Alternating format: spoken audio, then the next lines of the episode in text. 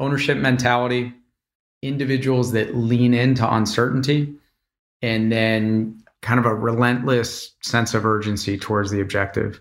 And what that means to us as a field culture is that candidly, individuals that don't espouse those values probably aren't a great fit, right? And so, how do you elevate people to have the confidence to bring that grit to every engagement, to every meeting that they have? And you create a culture around that. When you create a culture that has those elements, you will get on a trajectory not only to grow, but to increase the relevance and credibility with your customers. You will have respect cross functionally from the rest of the company, and you will be able to accomplish things that are, are well above the plans that are put in front of you. Hi, I'm Joubin, go to market partner at Kleiner Perkins, and this is GTMG, a show that interviews world class revenue and go to market leaders to explore how they operate think, and deploy grit every day in order to build incredible companies. Now let's get to the episode. Harry, welcome to the show. It's great to be here. Thanks, Jude. I am going to read your background back to you. I kick off all these things the same exact way. When I screw up, you tell me where I screwed up and let's fix it and then use that as a jumping off point. Deal? Sounds great. Cool. You got your bachelor's in uh, international business and management from Penn State. Then you went to get your MBA from the University of Michigan. Go Blue. I was born in Ann Arbor. Then you went to Citigroup. You spent four years there as a management associate for two of those years. And then you were an APAC market manager for about two years. I think you may have moved to Japan or, or Asia for that. And then you did Accenture, like a management consulting gig at Accenture for a few months in 99. Then you went to Volera, strategic alliances and BizDev for four years. You're starting to creep your way closer and closer to the go to market organization. Then you go to McData Corporation. That sounds like a burger from McDonald's or MC Data. And then you uh, became the regional sales director there for four years from 03 to 07. Then you went to Brocade. You had a decade long run there from 07 to 17. First the director of global SIs for a year, then the senior director, then vice president for almost four years, which is really where I think you sunk your teeth into like all things sales, go to market alliances. And it started to all come together for you seemingly. And after a, a really nice run there, you spent a year at Broadcom as the vice president of server and storage, then about a year in 2019 at Elementum as the chief revenue officer. And now, Harry, you are the chief revenue officer of DataStax as of about a year, year and a half ish ago. What did I screw up? Spot on. Oh, well done. Other than uh, I was fortunate when I did the uh, expat gig for Citigroup, I, I was based in Sydney, Australia which uh, had much better surfing than places like Singapore. So it's fantastic. All right. Also, is it MC data or Mick data? So it was Mick data. And the, okay. the, the, story was, you know, like most of us, you know, as we, we build our professional careers, we find different mentors and leaders that bring us into next opportunities. And that was yeah. exactly the case at McData. The uh, SVP of Corp Dev brought me over when he left Volera to uh, a company that he had just sold his software company to, which was McData. And then yeah. Broadcom bought Brocade. So a series of different exits and sales. All right, man. I definitely want to make sure we talk about DataStax. This company is obviously a Kleiner portfolio company. We both know Kelly Battles, who sits on the board. She said, take it easy on you today. So before I do, I had a couple of questions that I just wanted to pick out on the resume, if that's okay. And then we can go from there. So, first, why did you go to Sydney? You know, you're kind of doing the Penn State, University of Michigan, All American collegiate start. And I think you're from here and you went to Citigroup. And then, I don't know, two years in, you decided to go to Sydney. Just tell me more about that. Was that a career decision or an opportunity for you to grow as, no, as a Harry? It was a little bit of both. So I, I grew up in a rural farm town in, in Pennsylvania, a town of 183 people. That's how you end up at Penn State. I had this aspiration at the time to work on Wall Street. Again, just a very rural environment, dumb farm kid. And when I was at Penn State, I just worked hard to get the grades, drive the right type of curriculum around finance and, and economics, and uh, then went through all the different investment and corporate banking interview process and was able to get an opportunity at Citigroup as a part of their their analyst program. Did that for two years, and then was very fortunate early on in that a managing director sponsored me to do an expatriate assignment to manage this foreign currency trading product across Asia Pac.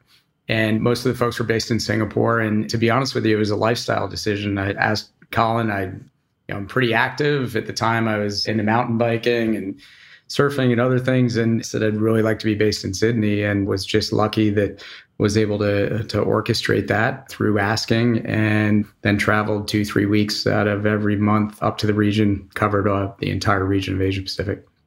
How old were you? I was pretty young. It was the best gig ever. I still don't think I'll live a quality of life. Like your like your twenties, right? I was in my early twenties. Yeah. So this is a roundabout way of asking, but there is a conversation that I was having with a dear friend of mine the other day, and there's an opportunity at her organization, which is growing really quickly, to move to London. And she said, What do you think I should do? And I said, You should do it. I didn't even ask about the opportunity. I just said, You should do it. And she said, You don't even know what the opportunity is. And I said, Well, they see something in you where you can be this culture carrier to bring it to London. You're an early stage startup. They're going to grow internationally there. They're growing like crazy. I said, Do it mainly because your professional career will accelerate only as quickly as you as a person accelerate. And people often think those are like independent things. Like I, have never thought about it that way. So I said, just go. You'll get better. You'll get to know yourself better. You'll grow as a person which will then make you a more effective professional. Do you agree with that? Joubin, I, I couldn't agree more. I think, you know, for many of us here in the Valley, right, we uh, are relatively spoiled in that we have an environment that fosters diversity and inclusion. You, you have different cultures, different environments, and you tend to be operating, for the most part, global in nature like anything, it's not until you're truly immersed into another environment that you really kind of get those new experiences. And so whether it's you know a new function new role at a company or you know a global opportunity um, anything that you can continue that learning expansion to round you out i couldn't agree more. Ironically it's a funny story. So i was literally living right on the surf beach of manly beach which is one of the northern beaches in sydney had a four bedroom you know, full expat gig. I had my long, long wheelbase Defender 110 surfboard in. I had my dog shipped down. He had to go through quarantine for like seven, eight weeks. And you know, would take the jet cat to work in Central Business District in Sydney every day. But at the time, it was during the dot com boom. It was in the late 90s. And so I'm aging myself here. And I would talk to several friends that were back in the Valley or back in New York that were working in tech and they were like, I'm worth $20 million. This is going crazy. We're doing this. And there was this passion and energy that I felt. And these were individuals that were in sales. And I referenced back to, you know, I worked really hard to try and get in this competitive banking program. And I looked around me and I would talk to people that were working in sales and tech. And I said, my God, I got to get there. And that was the catalyst. I went back to grad school University of Michigan and got my degree there and made a transition to move out here to the Valley and get much more active in tech and, and transition my career. A lot of folks ask me, like, I want to get into high tech growth, really fast growing companies. And they always say, like, what should I look out for? What's the number one thing that's going to be difficult for me to adjust to? And I always answer change if you find the right one, like if you pick the right one or the sets of right ones, which all happen to be the guests that I have on the show, they're all the ones that have picked the right ones. The number one challenge is change management. As you grow and scale, how do you stay ahead of the pace of the company? It's almost impossible. It's really hard as an individual, especially as a sales rep. And I talked about this on the show before, but the ground starts to move underneath you so quickly. Territories, comp plans, quotas, sales operations, legal, finance, everything changes monthly. And so, man, there's certainly one way to adapt or be adaptable to change, which is going through these high growth startups. Most people haven't done that. So, couldn't there be other ways to adapt to change in your personal life that you can then apply? You know, that's why you say like travel with someone that you don't know very well and you'll get to know a lot about them. The reason they say that is because like all of a sudden there's things that you never saw coming. And as you see that, you understand the way that someone adapts to certain circumstances and situations. And I think building that muscle, again, not to beat a dead horse here, but whether that's personally or professionally, but if it happens personally, feeds so much into what you can learn professionally. Is that fair? I think it is. And I love the theme that you have around grit, you know, for these forums, right? Because I, you know, when I think of grit, just coming back to that that spirit of growth, right? You know, there's kind of an ownership mentality that people espouse there's a leaning into uncertainty, and there's this kind of relentless drive to a goal or objective. And especially in fast growth companies and in tech companies where things are changing, just as you said, having that those elements, you know, that grit that you bring passionately to your teams every day, you know, those are the types of values and characteristics that I think excel in fast growth tech environments, but also they excel in more mature environments as well, right? Because you have that curiosity to learn, you have that drive to iterate, get a little bit better, whether that's you know just the wording in your opening pitch or whether that is how you you know kind of communicate internally with uh, with sharing information. So that concept of grit, it, it definitely stripes across not just you know startups but mature businesses as well. I've never thought about it this way before, but have you or do you qualify for grit through the lens of someone's personal life? Oftentimes in an interview, it's a professional resume based on your experiences in the workplace. I don't know, man, even just talking to you now, couldn't you learn almost as much, if not more, about like their personal experience? How do you scratch at that?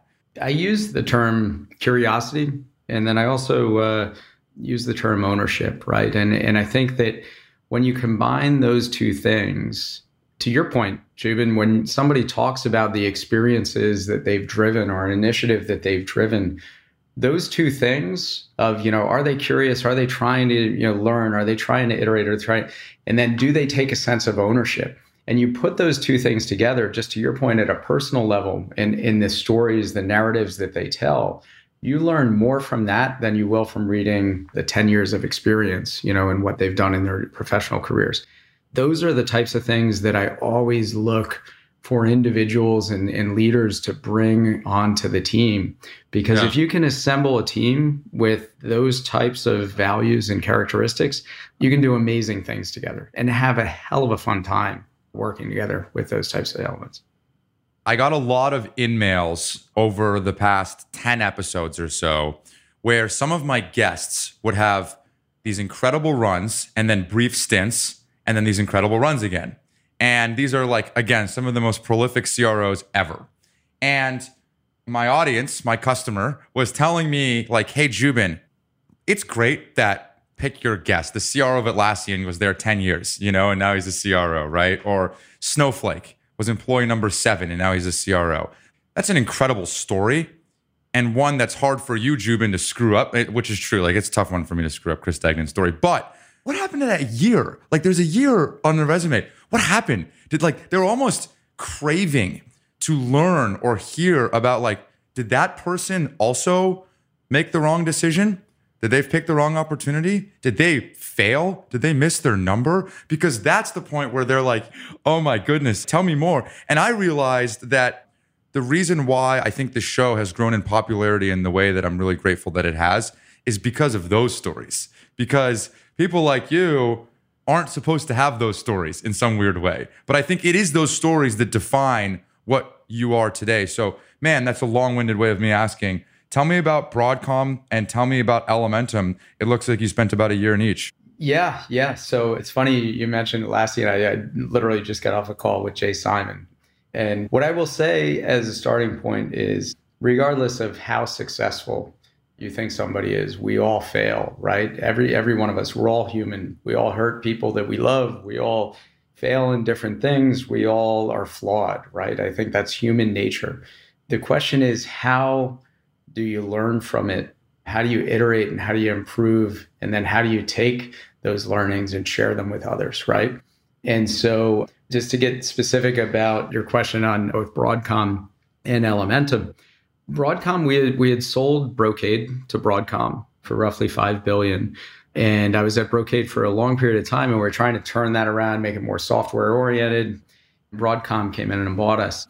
There was a two year integration period that I worked with Broadcom where Hock and Charlie had asked me to run the server and storage division, where we were handcuffed from CFIUS, a government agency that provides approval for foreign entity transaction, because Broadcom at the time was domiciled as a Singapore company. So we mm. had this year long waiting period where we were technically being bought and waiting to close the transaction. So I was actually there for probably two years on working on that integration. We finally got the transaction closed and we integrated the team and we did amazing things for Broadcom's customers and Broadcom's investors. We really crushed the numbers. We grew the business substantially to almost two and a half billion from 1.9 at the start. And we did a flawless execution that led Broadcom and, and Brocade customers to be you know happy with things. What I found for me personally and why I did my year there and pursued the next gig was it was a culture that just wasn't for me.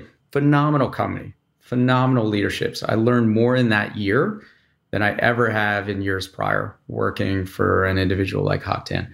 But it was a different culture that missed the spirit of innovation and growth. And I wanted to get back to that I had been at Brocade and I wanted to get a transition into the SaaS market space where where things were growing in SaaS and cloud. I had an opportunity that came up at Elementum, so which was a supply chain SaaS company, which was a turnaround, where they needed help to reinvent their go-to-market and get repeatability. Brilliant CEO there, Nader Mikhail, you know, ex McKinsey, was uh, brother in arms with him for a year as we reinvented go-to-market. For me, that change for Elementum was about learning SaaS, learning SaaS go to market, and kind of reinventing my model there.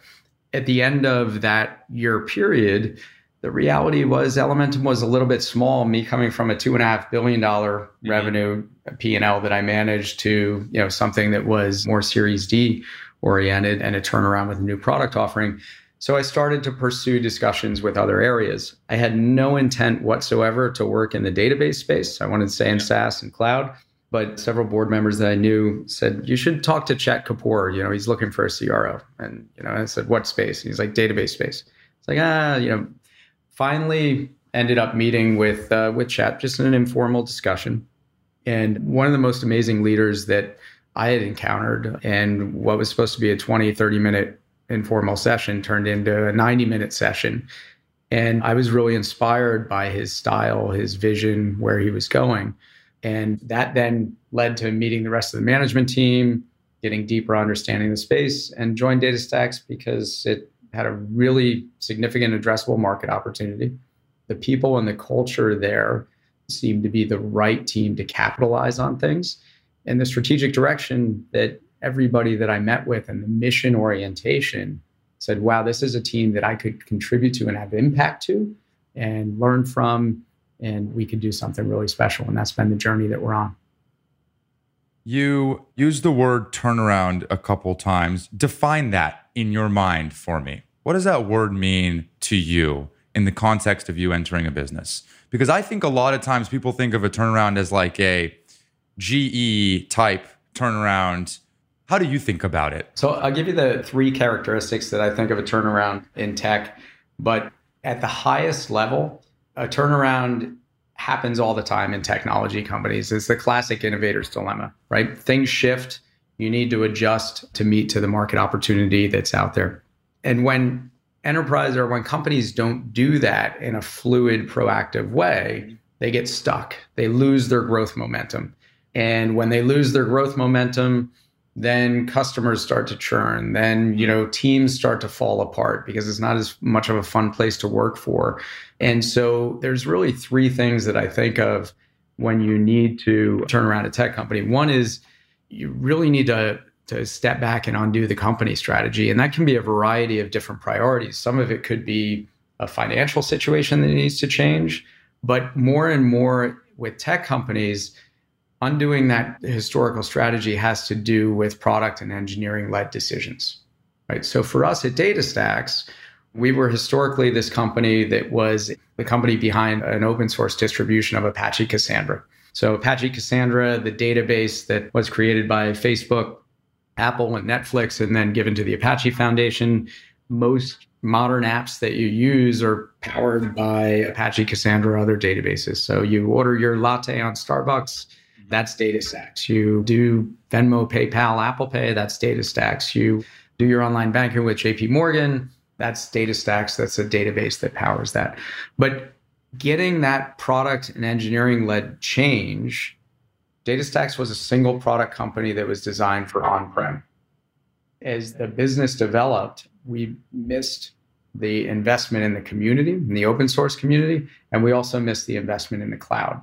And so getting product and engineering led innovation around those two areas were critical for us in changing that company's strategy direction.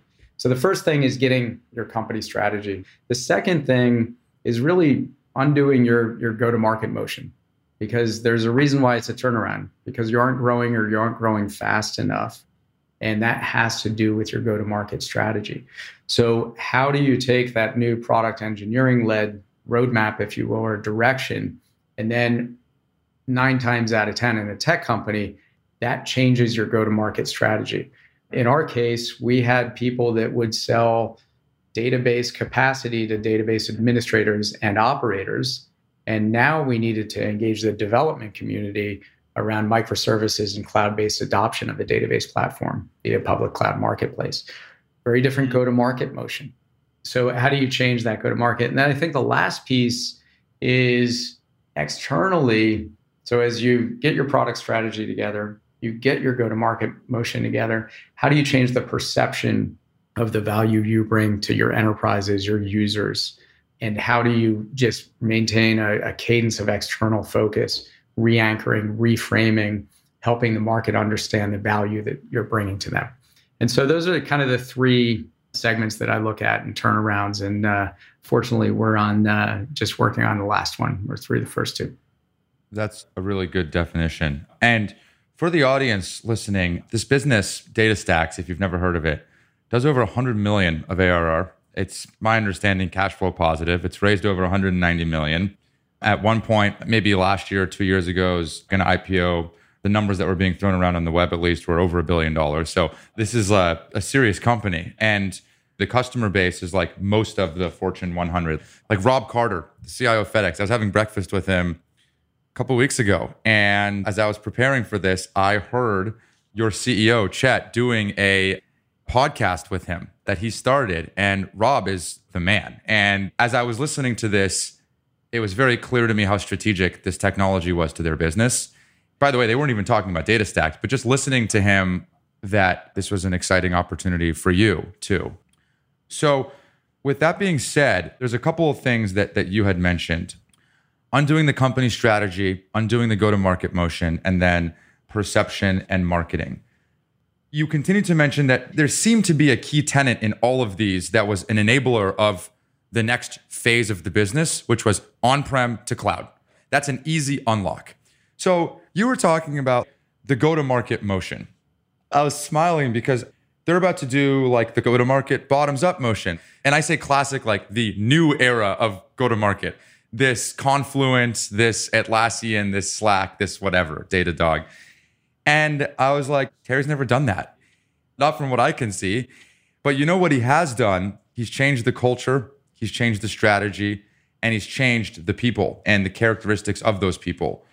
So as I look at that, I'm like, okay, as you evaluate the opportunity, knowing that you're going to go into uncharted waters with tactics that you may not necessarily have core competencies in, how much goes into making sure that the strategy of the executive team and the people that are there, you see eye to eye with. Do you have to do an extra level of interviewing, diligence, understanding with those around the table that are making the decisions around those three pillars, marketing, et cetera?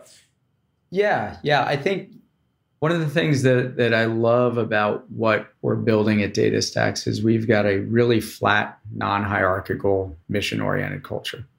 And to your your question about alignment, uh, makes it very easy to be transparent about where we are to pull together and pull different people in cross functionally to, to accomplish things. From an experience level, you always try and hire people better than you, you know, people that have expertise and competency. And so, you know, part of making sure that as we move into this kind of more modern velocity sale, you know, that's uh, SDR led, inside led, is you you surround yourself with great leaders that have been there, done that, right? The sharing and the alignment cross functionally, that's got to become a company culture thing. And and the mission orientation that we have, you know, involves Chet and I speaking four or five times a day, close collaboration with marketing, and ultimately a scenario where everybody is pulling in the direction around those issues. And you maintain that external focus on what the issues are. So we have a uh, concept internally that we talk about that I'll steal this from Chet, but facts are outside, opinions are in. So are you talking to your enterprises, your partners, those individuals that are driving your revenue growth engine for the facts versus people's opinions inside? And so we tend to drive a very data driven organization based on facts outside and a lot of customer interaction. Actually, on a flight at 5:30 tomorrow morning to go and meet with Rob Carter out in Memphis. so, just to give you the idea of the type of culture that we're driving, that's externally focused, uh, and his executive team. I think that you surround yourself with people that have competency in the areas. You create a culture that is around learnings and iterations as you go into these changes and that involves a lot of really significant sense of urgency, daily stand ups. What's happened today? How did these calls go? What's working? What's not? What do we change? That's the beautiful thing about turnarounds and early stage startups. You can make change in hours. The CEO and I at, at Elementum, um, we would literally, after doing a few customer calls and we would do A B testing on different, you know, positioning, different pricing we would just change the pricing because we would learn from something and then that would be you know the new presentation so you can move with velocity and test. And as long as you have that spirit and that culture that leans into the uncertainty that has a relentless drive to goal you learn from it and you get better. And i think that's so key in tech startups and turnarounds. Yeah that makes a lot of sense. The other thing as you're talking that got me thinking was in this evolution of these businesses to unlock the next phase of growth, as you go from old revenue to new revenue, there's a fancier way of saying that, like legacy to whatever, like SaaS subscription revenue. It's a very, very tricky balance, particularly for the revenue leader, because you, on the one hand, have a number that you have to deliver on, that you have predictability through traditional channels of revenue, right? And I mean literally like the install base that you have, with the renewals that they have, with the channel partners that you have delivering on those. And you don't want to rock the boat too much. But on the other hand, you joined this company to, in some ways, rock the boat. And speaking from experience, like my time at Palo Alto, I helped build the cloud business unit there. Like Evident was the first acquisition that, you know, then became nine more for what became a public cloud, essentially BU at Palo Alto Networks. And that wasn't a turnaround in the sense that the business was doing well, but it was very obvious that the future of this business was not going to be hardware in a data center. It's going to be delivered through SaaS in probably the public cloud. And there was a hell of a lot of friction because the traditional guard had a number to deliver on. And they knew that they could get predictability on delivering that number through what they knew. And then there's other forces at play that say, okay, well, no, no, like we need to transform this business. You're actually right now at the crux of both of those. How do you think about it? So I think this is not unique to DataStax, right? This is most tech companies, and it's just a different scale that they need to reinvent themselves around where the market's going. The one thing I would say is that legacy business is something you can't take your eye off the ball of. In our case, we have over 400 enterprises that their applications and their business rely on DataStax to deliver to their objectives and their customers.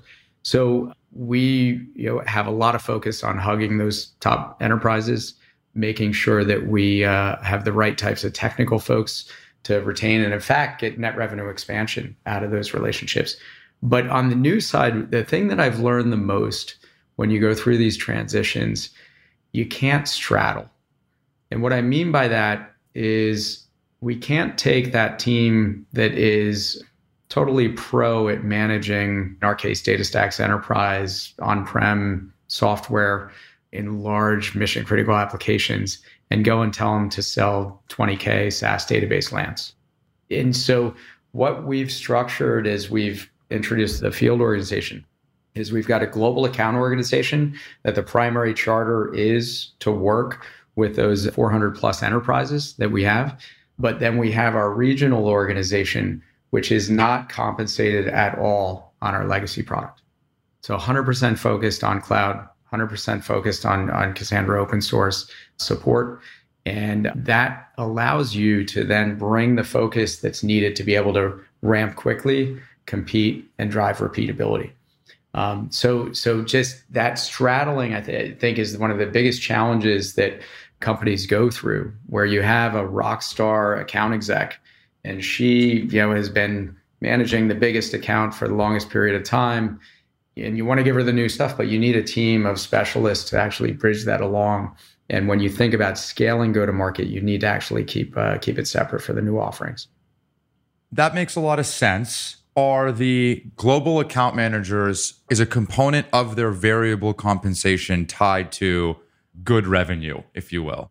Absolutely, absolutely, and that's a part of it, right? But that's the team that has the account relationships that are existing yep. and you know they have the specialist architect support but in terms of the whole new go to market motion when you want to build scale and you want to build a flywheel around that right this is where you need a separate team that is very new logo oriented new land new project oriented and just really understands the go to market motion on how to do that yeah and the other thing that this got me thinking of you have some serious human capital assets in the business today. And as the business transforms, it's a lot easier to get those folks up and running and speaking cloud and speaking SaaS and thinking about the new go to market orientation and how to do bottoms up and how to communicate that to the tops down, right? How does enablement work in that world? How do you train? How do you find and develop the new core competencies and characteristics? what I love about the forums that you put together, Joubin, right, is it's this kind of renewed acknowledgement around the importance and and also the complexity of sales and go to market, right? For tech companies, go to market growth is the most critical thing. And it's extremely complex and, and hard. And and so there's been this legacy term that you just mentioned around enablement, right? How do you enable people? How do you get them ramped? And if I just reflect back to what enablement meant in terms of what, what I thought about it 10 years ago, it would be somebody that would schedule training for people and they would be a part of sales ops or the sales organization, but not the real driving force of how the company was successful. We don't use the term enablement internally, we use the term elevation. And we have this spirit of learning, iteration, and elevating our sales capability. And you can't sell SaaS unless you understand the product that you're selling.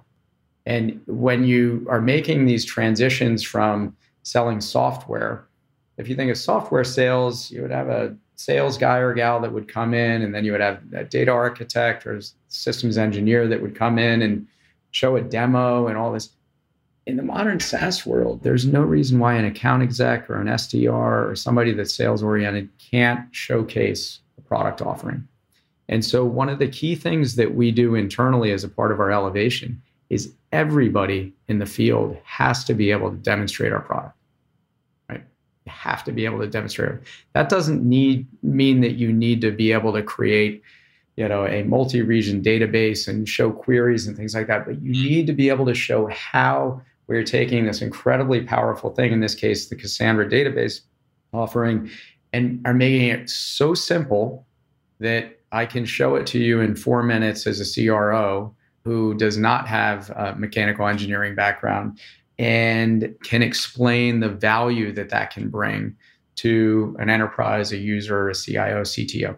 So the first thing that we do is we make sure that everybody from an enablement or elevation perspective can demonstrate our product. And I think that's a benchmark for SaaS that every company should have. The second thing that we really focus on is a lot of people are in sales, you know, you want to transact, you need to transact. It's key to keeping the revenue engine going. But we really focus on partnering with enterprises, is the term we, we use internally. And there's three key things that, that go to that. We think of a benchmark to any meeting that we have. Does that enterprise feel understood? Right? Are we showing up with an informed point of view? a little bit of knowledge about their business, maybe some referenceability of use cases that their peers use, but they feel like we understand them when we engage with them. The second is, are we viewed as experts in that engagement? Did we bring some level of expertise, some level of new knowledge, some level of recommendation, something that they can learn from and act on? And then lastly, you know, do they feel like we're on their side? Do they feel understood by experts who are on their side? And when I say well, they're on their side, are we going to help them accelerate their priorities or objectives? And you take the ability to showcase what you sell and understand it in SaaS. And then you combine that spirit of partnering where customer feels understood that we're bringing expertise and we can help them. And you put those two things together, you can be really successful and not have a fatigued conversation with the person across the table from you or across the Zoom call in the uh, current case. Feeling understood and having someone by my side that feels like what i look for like in a literal life partner. So i think you're on the right scent there. On the have to demo piece i couldn't agree more. That's table stakes. Like as a rep the days of bringing in an se to demo the product on your behalf either you're not technical enough or the product is too complicated couldn't agree more but you would be surprised because people have been selling in a way right partnered with you know a technical advocate for, you know, in some cases, decades, right? What I look for is do you get excited about showing the product? And if you don't get excited about showing the product, it's probably not the right place to work, right? You really have to bring that passion, that confidence, conviction to engagements. Um, because if you don't believe, your customer isn't going to believe, right? And as a rep, I get really frustrated when the SE is the expert and the rep is just the deal gal. I think that's a poor way of approaching a customer engagement because ultimately it's a team sport. And, you know, at some point when you, Harry, who's the CRO, not even a rep, layers removed from selling a deal, when you go to Tennessee and chat with Rob or the FedEx team or whatever, at some point, Rob, who's very technical, is going to ask you a question and is probably pretty basic in his eyes. And it might be pretty basic in your eyes too if you cannot at least acknowledge and reciprocate with some reasonable answer, you've lost your credibility. And I think it's a stain on the organization. I think it's a poor reflection of changing your brand. If you want to change your perception and your brand as an organization, and you're saying that you're going to do things on behalf of the customer and you're going to transform with your customer, and you can't answer the basic questions on what transformation looks like from their perspective as a sales rep, you're doing it wrong. I feel really strongly about that. I think you're spot on. And, and the, the point that you made around, or the technology is too complex. And this is where, back to the turnaround, right, piece where I said in tech turnarounds, the product and engineering led nature of turnarounds is so critical. And we've got Ed Anuff, who runs product, and Sam Ramji, who leads strategy, and you know, two amazing individuals but they pride themselves on you know how we are just making adoption of uh, this what used to be viewed as an incredibly complex offering you know radically simple via any api you know, via just simplified cloud adoption. So uh, that makes it a lot easier and also allows you to scale and just get to the point when you're engaged with your customers right? You can showcase them the value to them and they get it in minutes versus uh, an hour long slideshow. And on the demo piece, is there a certification that you do? Minus Harry or the team going and sitting in on a reps pitch meeting, have you found efficient, good, high quality ways of making sure that everyone's singing the same song and with a high quality bar? Yeah, so we measure everything. And in the case of what we just went through, everybody on our extended leadership team, which is roughly 30 leaders, will sit down with myself or one of the geo leads and actually do a 30 minute session on a, a, demo with feedback. What we'll do is we'll take an initial demo that we think is world class and let people in their own time view that and then they will present and then we'll provide feedback and then each of the coaches the leaders the you know rvps et cetera will then do the same with their teams all the data architects all the open source consulting solutions folks the entire field organization goes through this. And then we just measure on a daily basis how we're tracking towards 100% completion. That makes sense. Before we have to wrap, my boss for most of my operating career came from NetApp and EMC. And there's something about the way that enablement, quote unquote, used to be done there that I think really fondly of, which is that the pitch certification was done on a whiteboard. And if you couldn't whiteboard the solution out, you wouldn't pass the pitch certification. Like you have to be able to stand there and just do it with nothing else. And so when you were talking about the pitch, you used the word demo, which put a smile on my face because like that is the pitch these days. Somewhere, somehow along the way, we lost the script, no pun intended, and we have like 20 marketing slides. And then we go to the demo. And then we don't even do the demo as salespeople. And I don't know how that transition happened where product has become more important, products become easier to use, yet somehow we put more slides before we present the product. You've discussed this in many of your prior sessions, right? But you know, the market is increasingly a self-service market. Enterprises, users, developers, they are going to do their own research on their own time about where you know they're going to have gravity towards offerings. When they come in you know they don't want 20 slides about a company overview or what you think.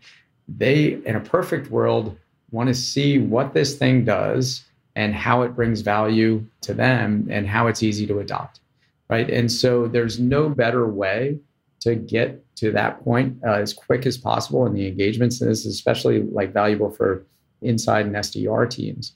I love those areas of the business. I think they're the most fun to work with. The, there's the most velocity, the most iterations, the most learning. And every word and every tone matters in the engagement.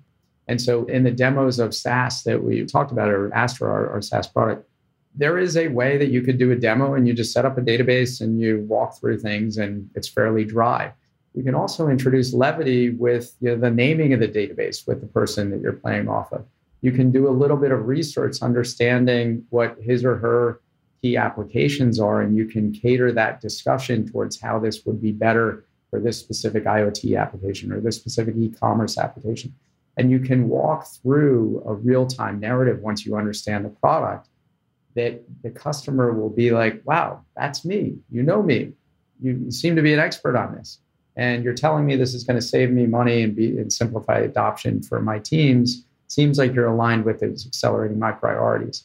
And that is the magic of SaaS and velocity sales models that you can do that in a five to 10 minute session. Where I think we go wrong in sales and go to market so much is exactly what you said, where we've got a 15 page deck and we want to talk to that, right? And we don't actually take the time to make sure that we just jump into it quickly, use people's time wisely, and show what's relevant to them and can bring value to the business. Yeah, it's actually a lazy way of building credibility in my mind.